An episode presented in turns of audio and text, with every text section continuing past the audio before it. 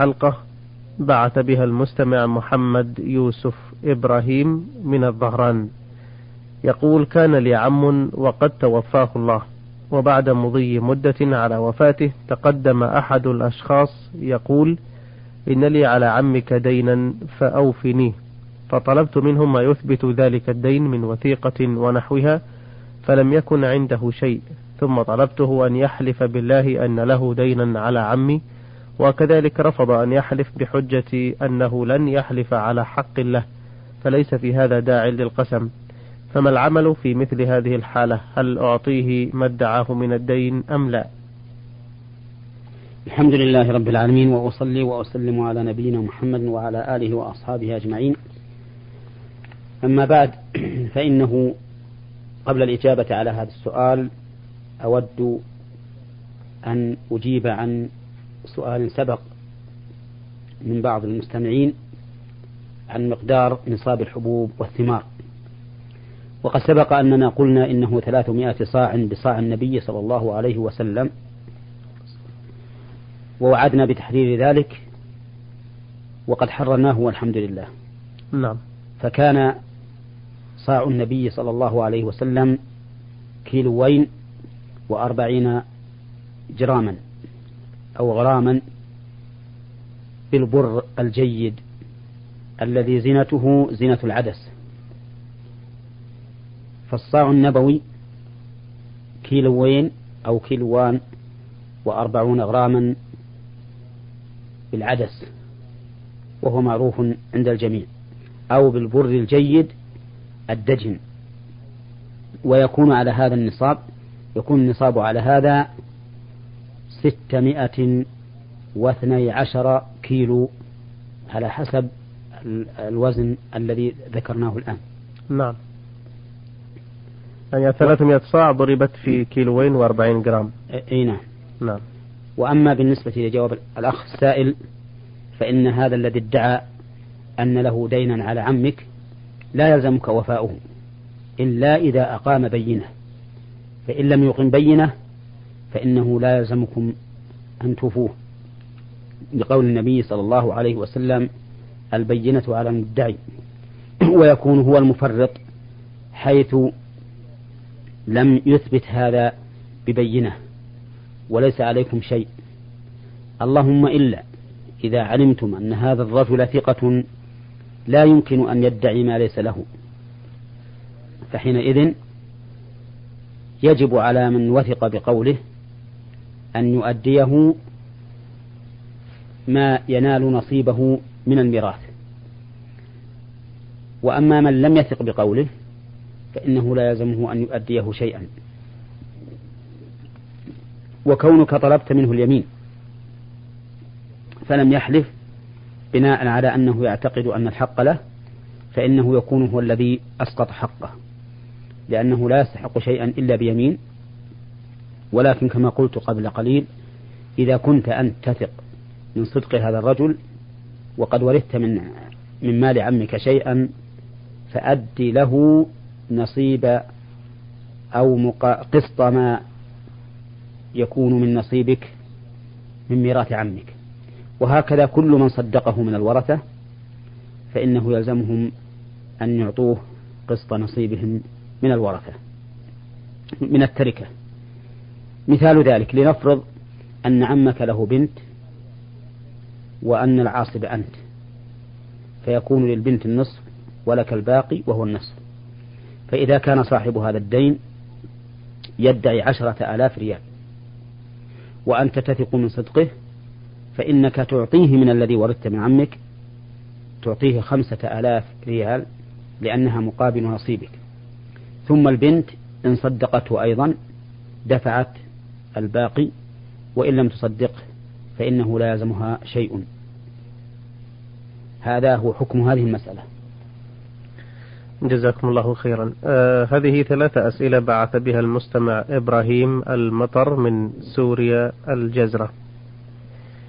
يقول في سؤاله الأول عندي ستون رأسا من الغنم أعلفها ستة أشهر من السنة بأنواع من العلف. فمنها التبن والحشيش والشعير فهل عليها زكاة أم لا؟ وإذا كان عليها زكاة فما مقدارها؟ هذه الغنم التي تعلفها نصف السنة كاملا ليس عليك فيها زكاة. وذلك لأن زكاة المواشي لا تجب إلا إذا كانت سائمة. والسائمة هي التي ترعى المباح يعني ترعى ما أنبته الله تعالى في الأرض السنة كاملة أو أكثر السنة. فأما ما لا يرى فأما ما يعلف أكثر السنة أو نصف السنة فإنه لا زكاة فيه إلا إذا كنت قد أعددتها للتجارة بحيث تكون تاجرا تتاجر بهذه المواشي تبيع هذه وتشتري هذه فهذه لها حكم زكاة العروض. وإذا كان هذه حالك أي أنك تتاجر بها وتبيع وتشتري لست مبقيها للتنمية فإن عليك زكاتها بحيث تقدرها كل سنة بما تساوي ثم تخرج ربع عشر قيمتها أي اثنين ونصف في المئة من قيمتها. هذا هو حكم هذه المواشي التي ذكرت. السؤال الثاني يقول لي أرض زراعية وقد سلمتها إلى أحد الفلاحين ليزرعها لنفسه مقابل عشرين ليرة في المئة. آخذها منه. فهل هذا جائز وبماذا يسمى هذا النوع من التعامل الزراعي شرعا؟ نعم يجوز هذا. يجوز لك أن تعطي أرضك من يزرعها بسهم من منتوجها بسهم مشاع. كعشرين في المئة وهو الخمس أو أربعين في المئة وهو الخمسان أو خمسين في المئة وهو النصف وهكذا. وذلك لأنه ثبت عن النبي صلى الله عليه وسلم أنه عامل أهل خيبر حين فتحها عاملهم بما بشطر ما يخرج منها من ثمر أو زرع أي بنصفه. فيجوز لمن عنده أرض أن يعطيها من يزرعها بسهم مشاع من منتوجها ويسمى هذا معاملة ويسمى أيضا مزارعة. نعم. آه سؤاله الثالث يقول أنا متزوج من امرأتين وكل واحدة منهما قد أنجبت البنين والبنات ولكنهما لا تصليان وأما الصيام فإنهما تصومان ولكن الصلاة ترفضان تأديتها حتى بعد أن علمتهما وبينت لهما أنها فرض ولا يجوز تركها إلا بأعذار شرعية بالنسبة للنساء ولكن دون جدوى فماذا يجب علي نحوهما؟ يجب عليك نحوهما أن تفارقهما وذلك لأن تركهما للصلاة موجب للكفر المخرج عن الملة فتكونا كافرتين بتركهما الصلاة. والكافرة لا تحل للمؤمن. لقوله تعالى فإن علمتموهن مؤمنات فلا ترجعوهن إلى الكفار لا هن حل لهم ولا هم يحلون لهن. وقال تعالى ولا تنكحوا المشركات حتى يؤمن ولا أمة مؤمنة خير من مشركة. ولو أعجبتكم. وقال تعالى ولا تمسكوا بعصم الكوافر. فالواجب عليك ألا تمسك بعصمة هاتين المرأتين لأنهما كافرتان وليس لهما حق في حضانة أولادهما. فأنت أخرجهما من بيتك وأولادهما عندك. ليس لهما حق في حضانتهما لأنه لا ولاية لكافر على مسلم. وإني أقول لهما ولعلهما تسمعان إن صيامكما رمضان غير مقبول. وليس لكما منه إلا التعب والعناء. ذلك لأن الكافر لا يقبل منه أي عمل صالح. قال الله تعالى وقدمنا إلى ما عملوا من عمل فجعلناه هباء منثورا. وقال تعالى ولو أشركوا لحبط عنهم ما كانوا يعملون. وقال سبحانه وتعالى وما منعهم أن تقبل منهم نفقاتهم إلا أنهم كفروا بالله وبرسوله. فإذا كانت النفقات ونفعها متعد لا تقبل فكيف بالعبادات الخاصة التي لا تتعدى فاعلها؟ والحاصل أن هاتين المرأتين قد انفسخ نكاحهما منك إلا أن تتوبا إلى الله وترجعا إلى الإسلام وتصليا. فإن رجعتا وصليتا فهما زوجتاك.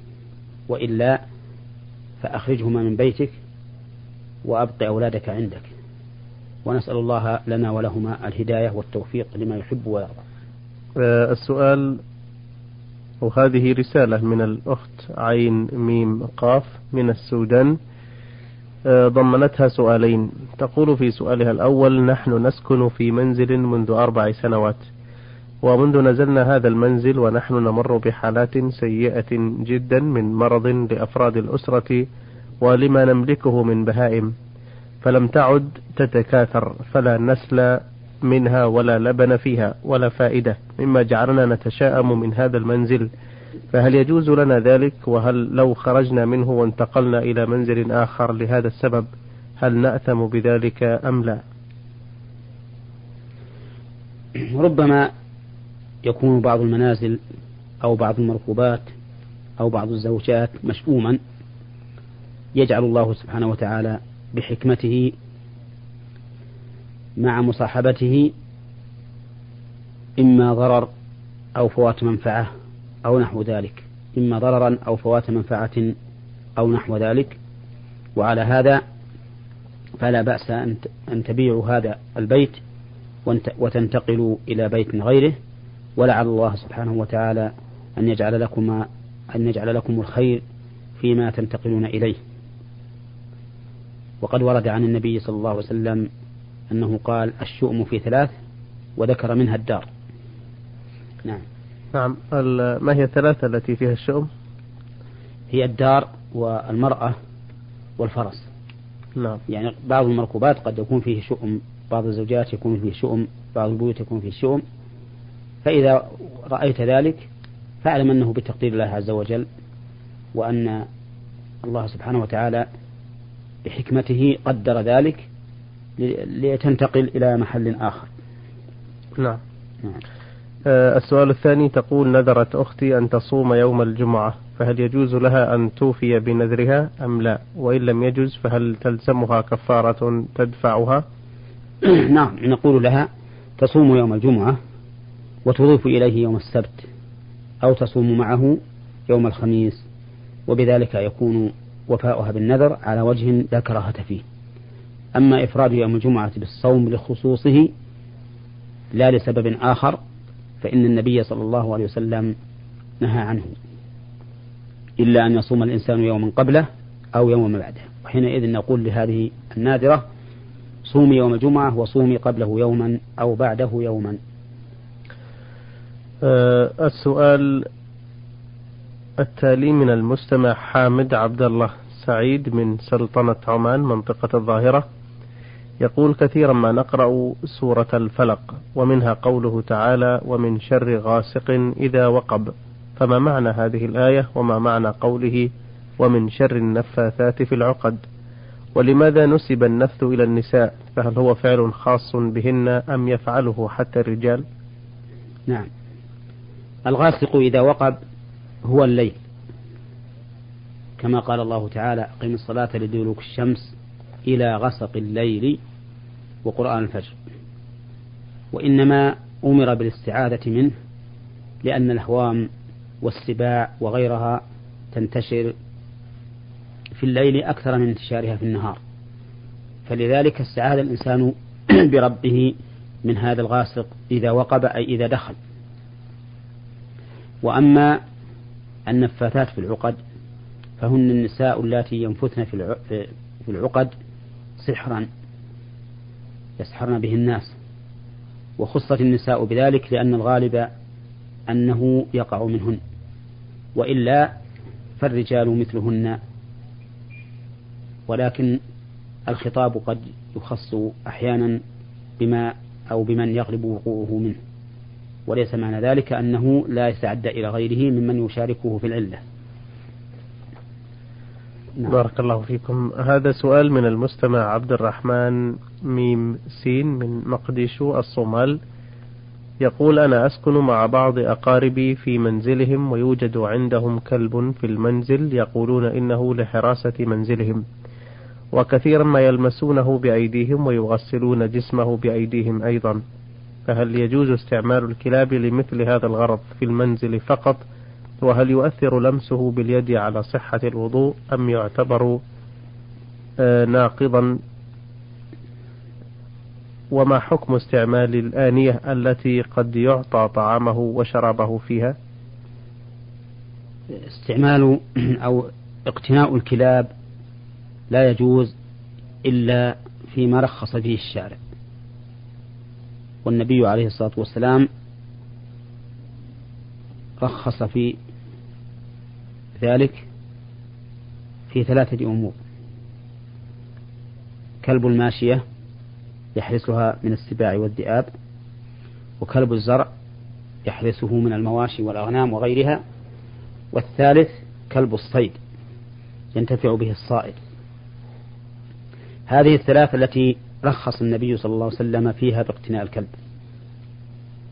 وما عداها فإنه لا يجوز. وعلى هذا فالمنزل الذي يكون في وسط البلد لا حاجة إلى أن يتخذ الكلب لحراسته. فيكون اقتناء الكلب لهذا الغرض في مثل هذه الحال محرما. لا يجوز. وينتقص من أجور أصحابه كل يوم قيراط أو قيراطان. فعليهم أن يطردوا هذا الكلب وألا يقتنوا وألا يقتنوه. أما لو كان هذا البيت في مكان في البر خال ليس حوله أحد فإنه يجوز أن يقتنى لحراسة البيت ومن فيه وحراسة أهله. أبلغ في الحفاظ من حراسة المواشي والحرث. وأما مس هذا الكلب. فإن كان مسه بدون رطوبة فإنه لا ينجس اليد. وإن كان مسه برطوبة بحيث يمس الإنسان ظهره وهو رطب أو يده أو يد الماس رطبة فإن هذا يوجب تنجيس اليد على رأي كثير من أهل العلم ويجب غسلها أي غسل اليد بعده سبع مرات إحداها بالتراب. وأما الأواني التي يعطى فيها الطعام والشراب فإنه إذا ولغ في الإناء أي شرب منه يجب غسل الإناء سبع مرات إحداها بالتراب كما ثبت ذلك في الصحيحين وغيرهما من حديث أبي هريرة عن النبي عليه الصلاة والسلام إذا وضع الكلب في إناء أحدكم فليغسله سبعا إحداها بالتراب. أحسن الله إليكم. هذا المستمع جيم ميم سين دال من إيران. آه، بعث يسأل يقول أنا شاب أبلغ الثلاثين من العمر الآن وقد ظللت مدة تسع عشرة سنة بلا صلاة ولا صيام وقد تزوجت بزوجة لا تصلي ولا تصوم. والآن والحمد لله قد تبت إلى الله توبة نصوحة. فما الحكم فيما مضى من عمري وما الحكم في زواجي من تلك المرأة؟ التي لا تصوم ولا تصلي إلى الآن. سؤالك هذا يتضمن شيئين. الشيء الأول بالنسبة إليك حيث كنت لا تصلي ولا تصوم في أول عمرك بعد بلوغك ولكنك تبت إلى الله الآن توبة نصوحا. فإني أبشرك بأن الله سبحانه وتعالى قال في كتابه والذين لا يدعون مع الله إلها آخر ولا يقتلون النفس التي حرم الله إلا بالحق ولا يزنون ومن يفعل ذلك يلقى أثاما يضاعف له العذاب يوم القيامة ويخلد فيه مهانا إلا من تاب وآمن وعمل عملا صالحا فأولئك يبدل الله سيئاتهم حسنات وكان الله غفورا رحيما. فمتى تبت إلى الله؟ توبة نصوحا. فإن الله تعالى يقبل توبتك. وما مضى من تركك للواجب فإن الله يعفو عنه.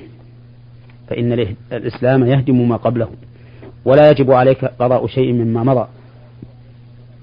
لا صلاة ولا زكاة ولا صوما ولا غيره. وأما بالنسبة لزواجك من هذه المرأة فإن هذه المرأة كافرة لا يحل للمسلم أن يبقيها عنده. ويجب عليك مفارقتها. إلا إن هداها الله تعالى للإسلام ورجعت وتابت إلى الله سبحانه وتعالى فإنك تجدد عقد نكاحها وتتزوجها من الآن. ونسأل الله تعالى لكما التوفيق لما يحب ويرضى وأن يهديها إلى الإسلام حتى تتم الحياة بينكما على ما يرام. آه، ما فاته من الصلاة والصيام. وهذا هو الشيء. الثاني الذي تضمنه سؤالك. بالنسبة إلى مشكلة الزوجة. نعم. نعم. أقول ما فاته من الصلاة والصيام في السنين الماضية التي ذكرها؟ لا قضاء عليه فيه. لا قضاء عليه. نعم.